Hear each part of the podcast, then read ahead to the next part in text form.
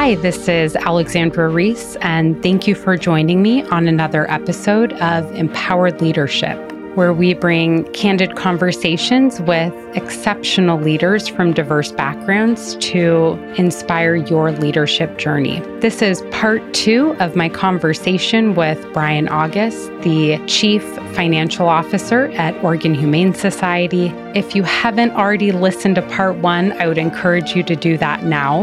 You can find it wherever you download your own podcasts. And without further ado, let's dive into part two.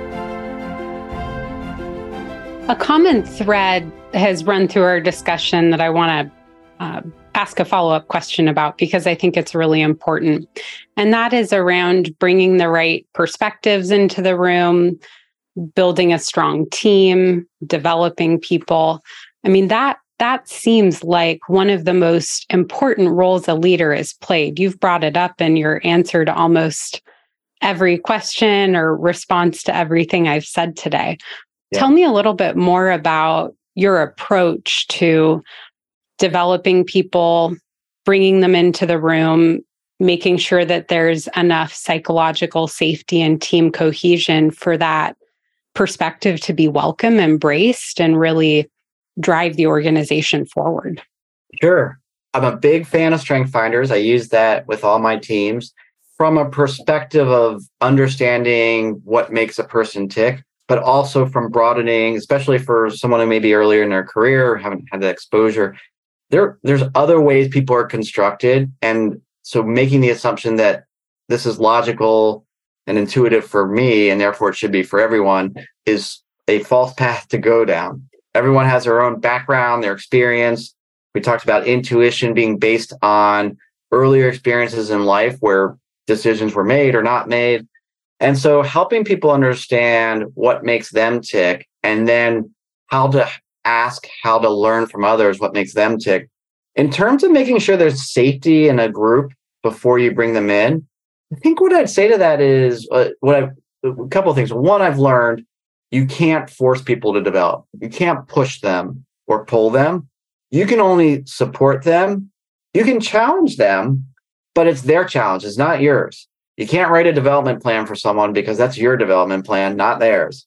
And so what what I've had to learn the hard way many times over again is I can set the circumstances, I can set the the expectation of like, hey, we're going to do development and growth that's going to look different for each person, but we're going to do it. And but that person may or may not choose to do it. And if and if not, I have a choice of are they are they who I need in that role. I've also found you can't protect people.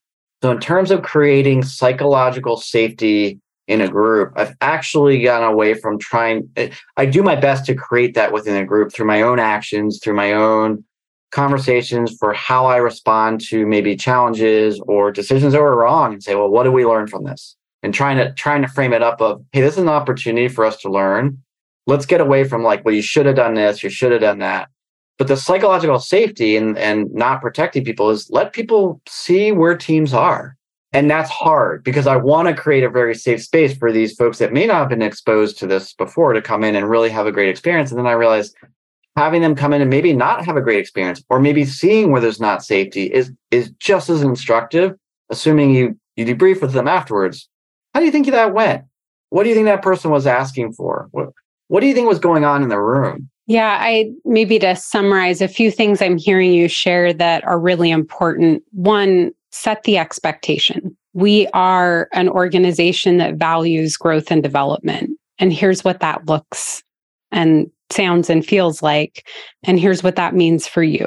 Two, if people aren't willing to meet those expectations, you need to ha- make a tough decision around is this the right person for the role? It's not about them being a bad person. Mm-hmm. It's about are they the right fit? And then three, creating accountability for when people don't meet expectations, which they won't. How do you deal with that? And creating space for people to feel like when they fail, it's about learning and growth and continuous improvement. It's not about sweeping it under the rug, hoping it'll get better uh-huh. or letting it fester. And I see that happening so often. People hoping it will get better because they like the person. They're, we want to be optimistic. We don't want to be unkind.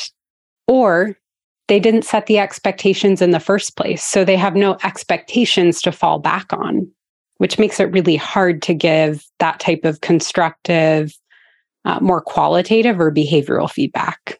Yeah, and I, I yes, I, I think you summed up what I said in a lot more words beautifully. And I think this is when we talked about sort of the three-legged stool of the feeling, the physical manifestation, the feeling or emotion, and then the logical thinking. I think when you're talking about the the folks that are working on this, that intuition, and this is what I've learned in my time, and I think this is common for leaders, is you get an intuition of something's not working, mm-hmm. And rather than ha- stopping having that conversation, setting the expectations, you you sort of say, oh, it's just a feeling. They're high performing. Maybe they're really good fundraisers, or they're really good salespeople, or they're really good finance people. You shove that down. You just don't acknowledge that, and that it, it's not always the case, but often that can be an early warning or early signal of like something's off here, and maybe it's expectations, maybe it's values, maybe they're not in the right role. It might not be the right organization. Mm-hmm um, or they they might be missing. There might be a gap with skills which you can work on. But until you identify that, they're not going to work on it because they don't know. It might be a blind spot for them. So I I think this kind of brings it full circle to to say that the intuition and making sure you're bringing all three of those into there allows for the account the, creating the safe space, creating the accountability, creating the the the expectation of growth without without the understanding of your own kind of three-legged stool yeah. really challenging to, to do that consistently. Absolutely. You've got to do the self-work. Is that what it all comes back down back to again? I think we've come full circle on that. I think we have. You know there were a couple of things i wanted to ask you about before we ended our conversation today one is around how you've approached developing yourself. You've shared a lot in our conversation today about, you know, learning experiences, moments of development for you, things that you've worked on. How have you approached that self development work? Yeah, so I I've approached it. Well, it's changed over the years, I should say particularly as I've, I've gotten into more of environment. And I think the higher you get as an executive, higher further you get along as an executive, the more you you have to figure out your own path for self development. And as as I've done that, a lot of reading. I have an executive coach I use uh, who's been really helpful, and a lot of trying things. And I've had to. There's two things I've had to get comfortable with with that trying things. Is is one comfortable with failure which when you are a motivated executive, if this is going to work. We're going to, we're going to try this thing and be ready to say it didn't work. Hear people when they're saying it didn't work versus doubling down. You're vested in it. Of course you are. You spent time, energy. Um, I think that the second piece is grace, empathy for yourself. So saying you should have done this or you should have caught this, it's it's not helpful in terms of your development growth instead of instead of saying, you know, I'm going to continue to make mistakes. Can I learn from this so that the mistakes I make are new or uh, novel for me, and I can learn something from it? And trying to take that as just it's a process of life. We go through, we make mistakes, we get better, and then we die. So it's a, a little morbid, but like that, that's kind of how we go here. And Hopefully, you can impart your mistakes to others so they can avoid them. But generally, what I found is you can do that. But if they're not ready to listen, they're going to have to go out and make maybe the same mistake, maybe a different mistake. Yeah. And you, you do the best you can for for others around you. So really, a, a lot of consistent work, a lot of self reflection, and much more listening than talking, which you may not be able to tell from this podcast, given the amount of talking I'm doing. But as we get into meetings, as we get into situations, I've, I've tried to step back, take that mountain view and say, what's going on here? You, whether it's a strategic question, whether there's interpersonal dynamics, and trying to apply all the things I read, all the things I practice, all the things I try to get feedback on. Um, that's really how I try to key off my my development. Yeah, that feedback, that point about feedback is so important. I always ask leaders when we're starting a conversation about potentially working together what when was the last time you got feedback from someone in your team about you, your performance, your development, a decision you made, how you showed up, anything. And I am consistently surprised at the number of people with whom I speak who say, I don't remember. Or, well, in one on ones with my direct reports, they'll sometimes give me feedback, but I never hear anything from anyone else. And to your point, the further we grow as a leader, the more what we need to do to develop is unique to us. Mm-hmm. And so we've got to have that drive to chart our own path. And we've got to have the contextual input to inform what is that path? Because leadership, first and foremost, is a service role. Mm-hmm. We're in service to our customers, which are our team. Because if we serve our team, they'll serve our end customers or stakeholders. And so we've got to get just like organizations are customer obsessed and getting feedback from their end customers, you've got to do that as a leader from your customers who are your team. And then you've got to get support. Yeah. And, uh, you know, one of the things that for me, an anchor point is each year I do a, a sort of a mini 360 for myself. So mm-hmm. whether someone is reporting to me as an executive assistant or is our chief medical officer, I frame up four or five simple questions and, and email and said, we can either get together and discuss it, you can write it down. And just to see from their perspective, what is it that you like that I'm doing? Like, what is it like? Oh, please keep doing this. Absolutely. What is it that you don't, you wish I'd stop or do less frequently? And then what are things that I'm not doing that you wish I would? And it's, it's always an interesting exercise. And so, often if I see patterns, then I'm able to take that feedback and say, hey, there's a few people that mentioned this thing. And that's really helpful as I try to get to be a better leader to better help them. Equally as often, I learn a lot about the person providing the feedback. What's important to them? Where are they struggling? Where are they struggling with me? Where are they struggling with others? And that is also helpful as I try to continue to help them develop and grow. To your point, I am always surprised because each year with the executive team reporting to me, I would say, you are free to use this or any other format. And I would encourage you to reach out to your peers, reach out to your teams, reach out to other people in the organization and do something similar. And I don't know, I don't think any or few, if any of them have done that. And I get it, we're busy and they may have different mechanisms of doing that. But for me, I don't know how else to to triangulate around how I may be showing up as a leader and how I can better service uh, the individuals that are working for me. Because giving feedback for them, I think, is a safer way to really reflect on where they are. Mm-hmm. Yeah, I, feedback as a tool cannot be overstated. That's worth a whole separate conversation and something I write about a lot because it's, I would say, a foundational element to psychological safety and trust and growth. Because if you want to grow, you're going to be doing new things. And every time you do new things, especially if they're outside of your comfort zone, you're probably going to do things that don't quite land right. You would do differently next time. And if you're going to really learn and grow from those experiences, you've got to be able to get and receive and give feedback and yeah. so many teams are so uncomfortable with doing that.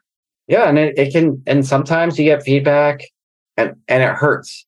It yes. hurts personally. And you have to, that discount, like I said, nothing is easy that we're doing here. So you, you have a decision to make and say, well, I can ignore the feedback or I can not get the feedback and just assume everything's okay.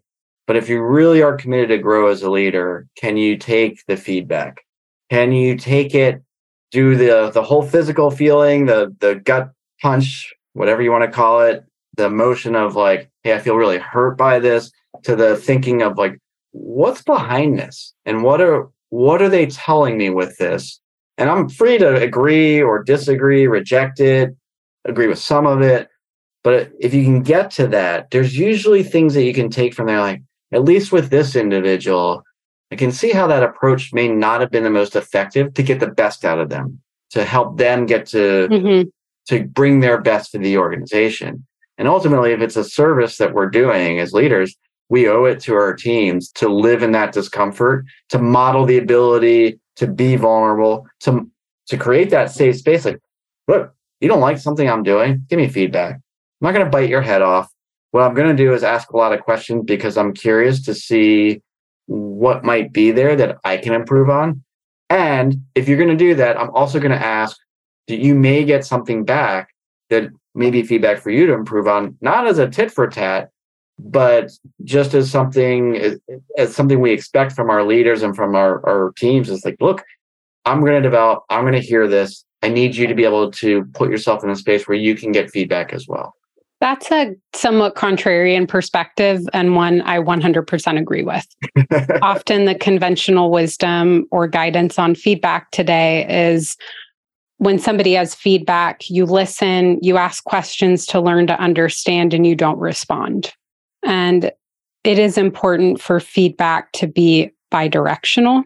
Yeah. And for there to be a comfort with digging deeper and yeah. saying, okay, I'm hearing this let me ask you a few questions. Let's learn more about this. Now, here's my commitment to you. Now, how open are you to talking about how can in the future you also show up in a way that enables us to avoid this situation to do better next time? Yeah. And that's a, a fine line to walk. and I think one reason I always encourage organizations who want to work on feedback to create feedback triggers that aren't associated with negative things happening. Yeah. So interval based triggers like as a team we're going to meet weekly or monthly and just have an open conversation similar to what you do with your 360 what are we doing that we should keep doing or do more of what should we stop doing and what do we need to start doing Yeah. And also have project or deliverable or milestone based feedback triggers where when this thing happens, we're going to give feedback. And then you're not waiting for something to break or something to go wrong. Yeah. And it's like, okay, I just feel like I can receive right now, but I've got some questions and maybe maybe there's something for both of us to work on here. But I think you just you, you just touched on something that's so important. One, yes, it's a fine line. So I guess when I said tit for tat, it's it's really important to not be that, well, you're giving me this feedback. Let me give you yes. some feedback. that doesn't work. And if that's your tendency, you may know, like, I tend to do that. It's like, yeah. Well then, well, then don't do it at the same time. Schedule in yes. advance a meeting where you're getting feedback and a meeting where you're you're going to be talking about their performance so that it's not there's no tit for tat like we had this scheduled you and and so it it takes some of the the back and forth out of it. If, if you can't do it in the same conversation, because I think that is a hallmark of a really skilled leader and communicator, just like you did there, where you're framing it up and saying, like, let's talk about what I'm committing to do, how I'm going to come to the table differently. And let's talk about how you can maybe show up in a way that helps this situation too. It's it's taking it out of the blame and the judgment mm-hmm. and saying, like, hey, we have this issue we're circling the circling around. Let's both commit to this. So it becomes more of a of a conversation and of a, a mutual approach to to try to address a problem. So that that for me is is really critical.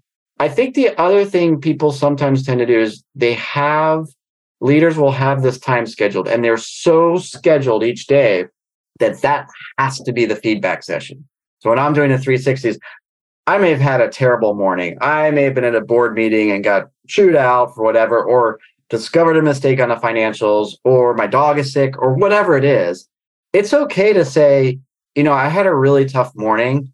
I'm not in a good space to hear what you're going to tell me, what you want to give me. And I value it so much that I don't want to diminish the ability mm-hmm. to have this conversation. Can we reschedule? I, have yet to run a situation where people are like, oh yeah, absolutely. I don't want to give you feedback when you're in a bad mood. and I don't want to get feedback when you're in a bad mood. Yeah, there has to be schedule flexibility. And that's a whole other topic. Yes. when I've dug into that, and I did this work with an organization in 2020, they were scheduled to the brim. Teams felt like we don't have time for real work. And we spent a few months unraveling that and digging into it. And what we learned in that case was they had very ambiguous roles and responsibilities. And there was too much centralization of power and decision making within the leadership team. And so what was happening was every time they needed to make a critical decision about a program, a project, change of course with a stakeholder because it was a nonprofit, um, they had to get a group of people in a room to talk about it. And so there were lots and lots of collaboration sessions that ultimately weren't making the work better. And when we sat down and worked through it, what we did was we created a like customer journey map for a few of their different key customer personas. And then we said, okay, what are each of our functions? And then we created a map and said, okay, what is each function doing for those key customer touch points? And what we found was there was a lot of like, you know, figure eights that were happening where people were just passing off the baton. And so over the course of a few months, we actually totally streamlined their services, delegated ownership, and then were able to reduce meetings by 50%. Wow. So that's an example to share. If you if you're scheduled to the brim, so many people right now are talking about how to reduce meetings, no meeting Friday, better agendas. Sometimes there's a structural or systemic problem that needs to get addressed around roles and responsibility, power distribution, deal with it. Don't let it fester. I'm so curious about it because you took that into a direction that I did not expect, which was the one of the core underlying issues was the centralized power and decision making. And, and when you think about it, so I I am curious if I think you said delegating decisions and whatnot was part of that. How did you approach that with the the I'm assuming it was the CEO or the executive mm-hmm. was the centralized decision making power. Who identified that was one of the issues and how did they address that? Because what I what I've seen is when you have that kind of that centralized power, there's a there's a reluctance to give it up.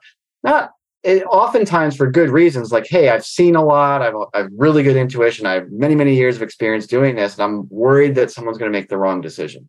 So how, that's such a good question, and this is how we did it. We did that work. We brought the executive team and department directors together to do that service blueprint work that I described. And we just objectively mapped out what was happening for one uh, stakeholder experience. What's the service blueprint behind that? And we paused and we let people reflect. And we said, I started with the question objectively, what do you observe? Without judgment, what are you observing? And the first observation was an obvious one. We have a lot of handoffs and a lot of points in the journey where multiple people are doing something and it's slowing us down.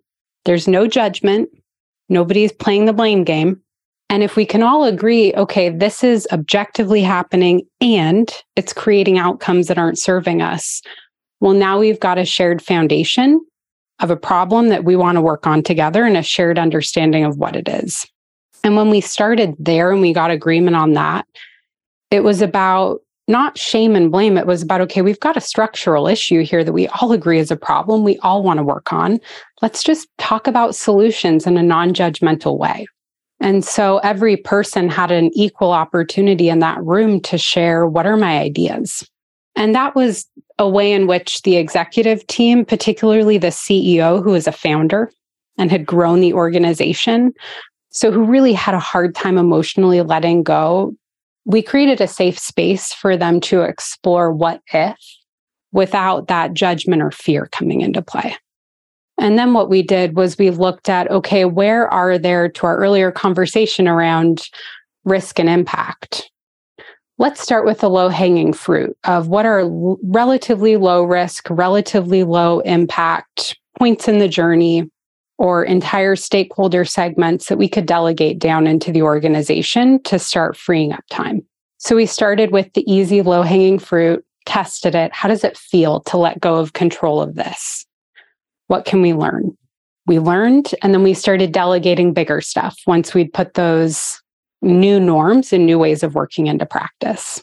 And while we were doing this, I was doing one on one coaching with the CEO and the COO and uh, joint coaching with both of them to really work through what are the feelings that are coming up for me? What are the fears that are coming up for me? And we did that work that you described doing on your own around why are these feelings coming up? How true are they? The things that are creating them. And what do I need to do so that I can let go of that fear? Hmm. Wow. That sounds like a great approach. I'm doing it now with another organization and it's going great. It's one of my favorite things to do because it's so transformational. It really changes the day to day experience of working. And one more question on that, because I think you make it sound so easy. What was the span of time you really worked on that? End to end, it was, I would say, a six month engagement. Yeah. And then there was some follow up coaching that continued to happen with uh, department directors and members of the executive team to work through challenges as they arose because challenges will arise when you're trying to do new things. To our earlier conversation about psychological safety, creating an environment where you can grow and work together effectively, it's it's about learning how to work through those challenges in a productive way. And they didn't have those norms as a team. So, doing that coaching allowed people to first do the self work and then to walk into a conversation with the team in a way that they were able to remain calm, more objective, and really exchange feedback that felt healthy. Yeah. And move the organization forward. And that work lasted another, I think, three to four months. I, love that approach. And it, you know, what I loved about it is the way you framed that up for them is just like we were talking about, where you just don't leap into an Ironman, you just don't leap into we're now psychologically safe as a team. All right. You've brought up Ironmans as an analogy or metaphor a couple times now. And you mentioned in an earlier call we had that you've done 13, which is a tremendous accomplishment. What leadership lessons did you learn through doing 13 Ironmans? And maybe for those people who aren't familiar with it, share what exactly an Ironman is before you share your lessons learned. Okay, well, glad my humble bragging paid off.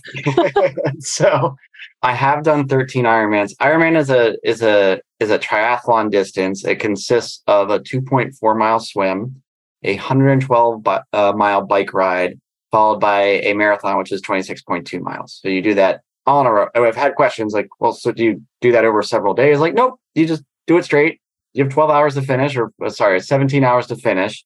So I've done 13 of them. And uh, there's a few things that I've taken away that have really translated well to business. And one of them, when I first started, I, I was a college athlete, I was a swimmer. And so the mentality when I was growing up and I was swimming is just go as hard as you can. You, you go in, you're doing sets, you're doing whatever, you just go as hard as you can. You get in a race, you go as hard as you can which works. The events were relatively short. What I learned from doing Ironman training is they, they do a lot of heart rate based training, and you actually train yourself to be more efficient at lower heart rates because you can't go as hard as you can from the get go because yeah. you're going to be up there for for some people it's it's nine hours for some people it might be 15 hours you have to pace the day you have to know yourself so to do that i had to slow down in my training so it was interesting where the coach was saying, look, to go faster, you have to slow down. Translate that to business. And we talk about like, you got to build the muscle memory. And so you can't go out all in right off the bat. You have to understand you, you need to slow down. You need to figure out what works, what doesn't before you can accelerate things. And, and you will get to a better place faster, but that initial kind of slowing down is really hard to do for people that are have always been taught or have always been successful at driving straight ahead as fast as they can. So that's that's one of the key things that I've taken away. I think the other thing is what I the euphemism I use is this too shall pass, where whether you are on a long six hour training ride or you are in the middle of a you know 10, 10 hour race, you're going to have ups and downs. And the only certainty is you're how you are feeling will change soon. so if you are mired in things are going terrible, you just can't get traction or whatever, one always always eat. So like if you're feeling depressed or you're crying on the bike, and literally I've done this. You're feeling sad during the Ironman. They're like, oh, I've had more experienced people say, oh, that you need to eat. And sure enough, the next time I ran in that situation, yeah. like I'm like, oh, this is terrible. I'm never gonna finish. You, you have a power bar or whatever, and you're like, oh, I feel okay. You know, 20 minutes later, it's like, oh, okay, that's what's going on. So same thing. Also, when you're feeling really good, it's be careful about then starting to push things because you're like, I'm on the bike. I still have to run a marathon. Stick to the plan. Stick to you know mm-hmm. well thought out plan. And you know this high that you're on right now is going to pass because then when you're on mile ten of the run, you're probably not going to feel great, or you may not feel great. You may feel good. Who knows? And so same thing within businesses as we are doing change, as we are going through this discomfort, as we are doing these hard things, sometimes we're gonna we're gonna see a win and we're gonna get really excited. We're gonna see someone, the light bulb goes over goes off over your head, over one of your team members' head, and all of a sudden you're you're walking on clouds. And the next day you'll come in and something will happen and you'll be like, we're we're never gonna get there. You are. You're gonna get somewhere. And it this is going to pass and then something else will come up and they'll be positive they'll be negative. So that ability to persist and be consistent through that. What, am, what do i know? And then how am i navigating this? What am i choosing to experience here? That is probably one of the, the best learnings i've taken away from from ironman that is applicable not just to work but just to everyday life of yeah things are going to happen. Really bad things are going to happen. Really good things are going to happen and do your best to stay present, understand what you can control, which is how you respond, and understand that this is going to pass and you'll you just got to keep moving forward. So have a plan. Oh, that's a good one. Pace yourself. uh-huh. Knowing it's not even a marathon, sometimes it's an Ironman. Yeah. Uh, stick to the plan as best you can. Don't yeah start running fast because things look good and then burning yourself out or your yeah. team out. Know in advance and prepare yourself for the ups and downs, the emotional ups and downs that will come.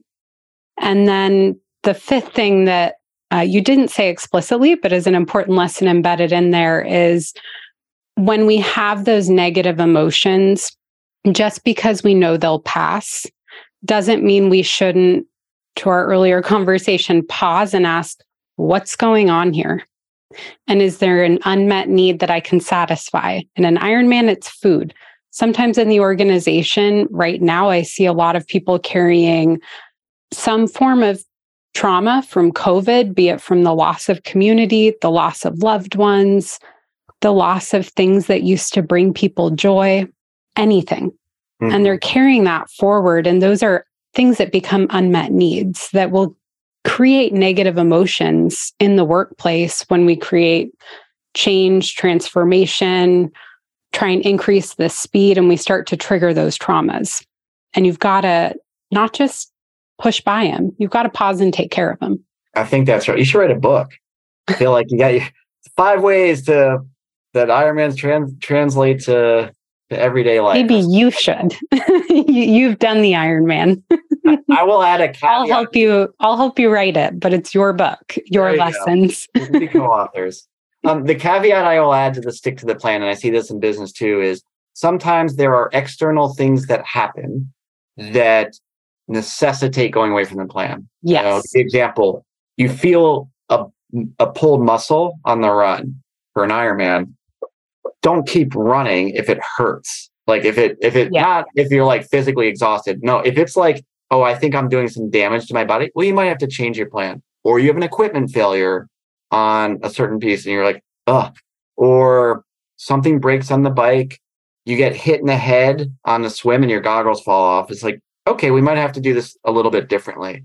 Your overall plan is staying the same. You still want to finish the race and you still want to do the best you can, but the external circumstances in which you operate may have changed. You may get a drafting penalty on the bike and you say, well, I was planning to be here at this mm-hmm. time and now I'm on this time. In business, this happens all the time. I'm thinking COVID is a, gr- you brought up COVID and trauma, great example where in March of 2020, we had just started building, literally just started building a $40 million expansion at a community veterinary hospital and a rescue center. COVID hits. What do you do with that? And, you know, in that situation, it's like, look, we don't know what's going to happen. This seems really serious. What I would like to do is pause this. And what we can do is get it to a place where we can pick it up with relatively, you know, little work. But let's pause this, knowing we'll add a little bit of cost. But if we need to preserve jobs or cash, we're going to be in a better situation to do that. And so, literally, for three months, we paused our work. And then, as we kind of had a landscape of like, this is going to be here for a while, we're doing okay financially. We had the PPP loan, we had kind of the fundraising uh, in good shape. We could say, you know what, we can we can resume this. We have we sketched out the finances for the year, but that pausing was saying something has changed externally. We need to reevaluate this if we continue following the plan or we need to deviate. And fortunately, we were able to follow the plan. But we, I can easily imagine a situation where, like, look, we if we want to preserve our ability to pay our people, we can't do this. We're going to mm-hmm. extend it, and that's you know that's a strategic choice to make. But it's it's going away from the original plan and saying this is what we got. So how do we do the best we can under these circumstances? Yeah, and building on that, being able to really pause and make a decision about pivot, that gets back to the importance of doing that risk management up front. Yeah. I did a scenario plan with a school district back in about 2015, and we never imagined COVID. That was not an explicit thing that came up in our scenario matrix as an uncertainty that we needed to create some type of scenario around. What we did do was consider what would happen in a low funding environment where property taxes dropped and all of a sudden we needed to think differently about how we educated kids. Mm. And so we explored what would it look like to do remote learning and how do we bring kids outside of the classroom? Wow. And that's an example to share. It's always important to be thinking about our uncertainties. The goal is not to predict or plan for every potential uncertainty. The goal is to say, are there a four to six representative drivers of change or areas of uncertainty that if we plan for those, it's going to allow us to really get a grasp on how we could respond to a variety of uncertainties or eventualities that may come our way. Yeah, you're, you're absolutely right. So, we have had a wonderful conversation, covered lots of ground. What, if any, parting words do you have for those who may be tuning in today? Well, you're listening to the right person. I have the utmost respect for, and you've been a, a, a great friend and colleague, and you've helped us in terms of our strategic planning as well. You know, I, I think staying curious and listening to different perspectives is probably the best thing a leader can do once we feel like we've made it and we know it, I think that's where we get into that trap of of maybe uh, missing missing things, missing signs, missing opportunities to grow. It's, it's a lifelong pursuit. There's there's no arrival. It's going to keep going. So that's that's what I'd leave your listening audience with is just just keep being curious. Those are excellent parting words.